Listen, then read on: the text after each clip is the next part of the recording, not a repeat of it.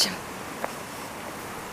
さあこの音聞こえるでしょうか？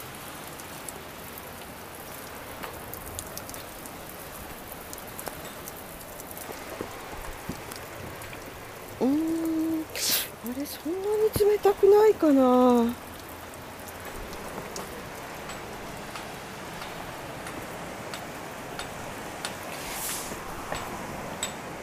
ということで今日ですね実は塩見にやってまいりました。今酒井先生は盛んに石をハンマーで叩いております。この塩見なんですけど実はリベンジでやってきましてで当初ですね遠くから見てる時になんか滝があるねっ言ってて滝行こうと思ったんですけど、まあ、満潮の時刻が近づいているということで諦めましたその時は。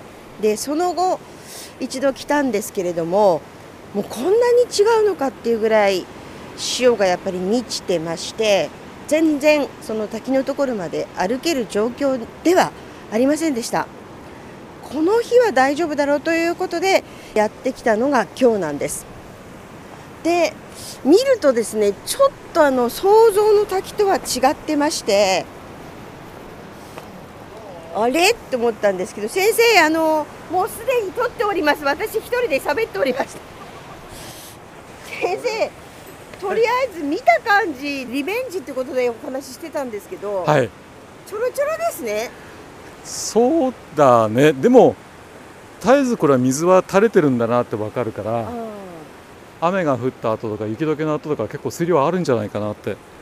ここね数日大きな雨降ってないでしょそういうことですかね、ででも常に色変わってるんで、まあ、うん。水が流れてるなっていうのは分かるんですけど、は実はちょっと私そこどうでした？触ってみましたけど、あんまり冷たくないんですよ。でしかもカエルがいたんですよ、おまあ、お亡くなりになったカエルだと思うんですけど でも。そんなめちゃくちゃあの湧き水ほど冷たくない、はいね。でもこれ下から見たらすごい綺麗だね、ですよね。はい。これなんでしょう崖の流れに沿って落ちてきている。そうですね。あの硬いところが出っ張ってると思うんだけども硬いところが当然削れにくくなってるのでそこが岩盤が層で出てきてるのでそのところがテーブル見たくなってそうですね。で水が落ちてますよねですよこれね水量多かった。ら綺麗かもしれないすごい。あだから前回遠くから見た時ってすごい量流れてたじゃないですか、れ雨の翌々日かな？うん、だからやっぱりそうなんですね。でその後でえー、まさかここに滝があるって言ってて、はい。もしかして排水かなとか言って先生実はその後調べてくださいましたはい。地図で見たんですねいろいろ。見ました見ました。この上にあの関根っぷに向かって大きな森林帯があるんだけどもその森林帯がちょうど海に向けてこうなんか舌を出すような形で森林が伸びてるのね、でその森林が伸びたところの先端がこの滝になってるんです。だからこの上にある関根っぷのあたりのあの大きな森林が水を集めてでこれがここに流れ落ちてきてるんだなうと思います。んなのでここはおそらく常に流れている状態、はい冬になったら凍る？凍るね。ってことですよね。はい。冬に来るかって言われたらいやちょっと無理でしょうねこれね、うん。多分氷の壁になるんだろうなって想像できますよね。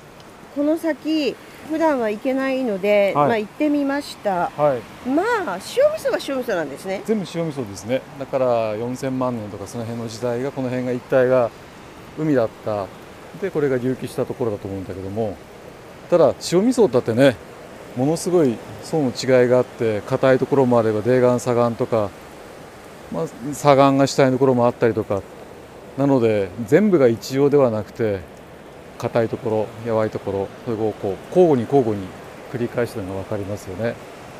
4000万年前がこの辺一帯が海でそして絶えず堆積が供給された場所だっていうことただそんなに開花石が入ってないのでそこもねちゃんと調べたらきっといろんな発見がある場所なんだろうなと思います。なんか奥に行くと、ガウディの彫刻みたいな？崖の高さも結構あるじゃないですか、あれ初ですよね。はい、垂直に切り立てたりとかあと塩味噌ってあのね波が削るとこう曲線描くじゃないですか,、はいはい。だ曲線のところと垂直のところがうまく織り交ざって本当になんちゅうのアートですよね。いや本当これ別の意味でちょっとアートっぽいなって思いましたし、はい。まあこの滝がですねなんて言ったらいいのかまっすぐに伸びてる。私はまっすぐで落ちてるとばっかり思ってたんですけど違いましたね。たね。こうだんだんだって。カーブに沿ってこれね本当に水量が多かったらただ単に落ちてくるんじゃなくてこう溜まりながらですよこう曲線描いてね落ちてくるんだろうなってこれ綺麗ですよ綺麗でねす。きっと上が一つなので一箇所から水が広がりながらこの層に当たってさらに広がってで扇状にこう広がってってるっていうのはどこなんか螺旋っぽいですよね。ですよね、いやこんなところがあったなんてという。本当ですよね。いや来てよかったなと思います、はい。ただここは本当に干潮の時間帯じゃないと来れないっていうのが。しかも大潮に近い干潮。はい干潮帯で干潮の時間帯が数時間ある時にさっと来て先生あれ？見て帰るぐらいかな。何？あただの石？丸いの？これは歴ですね。塩歴が入ってます。あの塩味噌ってたまにこういう歴が入っていてでそれがゴロゴロ落ちてきて下にこうねね溜まったりして。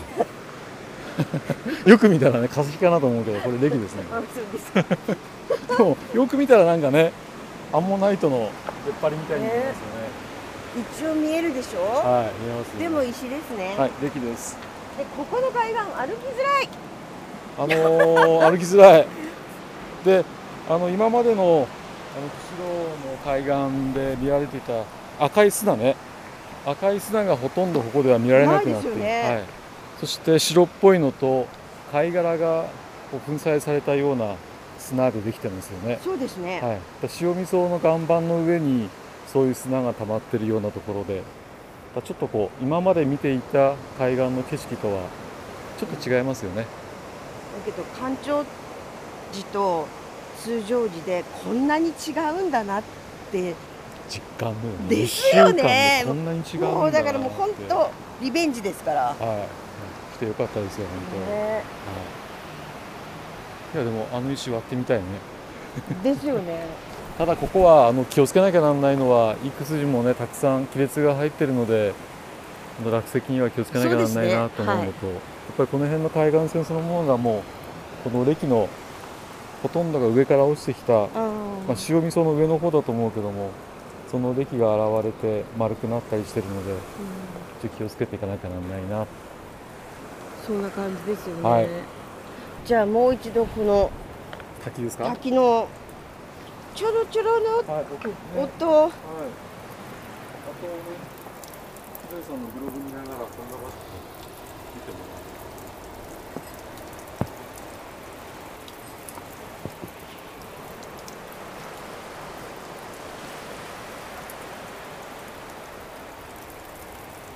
これ滝の音と海の波の音と両方聞けるって贅沢。あここに来るとこう音が反響していいよ。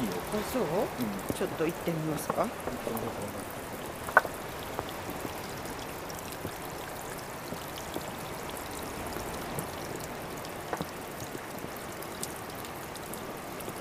なんか雨降ってるように聞こえるかもしれない。そんなに量的にはそんなんでもないんですよ。なんですけどもしかするとそんな風に聞こえるかもしれません素晴らしいいややっと来れましたね先生よかった、よかった。念願でした。ここはなかなか来れないので、来てよかったなって。でもね、この塩味噌ってのが、この辺一帯を覆ってるってのは分かったし。すごい、これのすごい量ですねすごい量、もで塩味噌の。高さが半端ないじゃないですか、はい。他の見えないですよね言えないですもう全て塩味噌の堆積でただこの上の道路に行くとこの上の別府層とかね春鳥層とかが見えてるのが分かるんだけどもただこの崖の高さ考えたらねすごいね。時代だったってこと？この塩味の。だって何千万年時代堆積したってことだからね。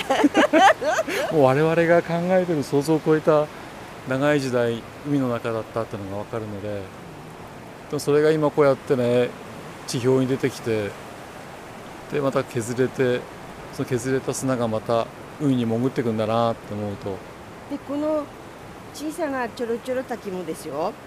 うん。海に戻ってってるんですよねこれね、そうそう。でこれも結構これ流路変わってると思うんですよいろいろともともとは右側の流れたんだろうなって削った跡があるので、うんうん。でも今は真ん中に来てるのでまたこれが削れればまたこんなちっちゃなね流れだけどどんどん変えていくんだろうな。これ凍ったら綺麗だろうね。いやまあはい。来ます？こ嫌です。れすごいわ。という塩見の幻の滝。滝。名前つけますか？塩見塩見の滝。塩見小滝、煮込まないだね。煮込まない滝だね、そうか。は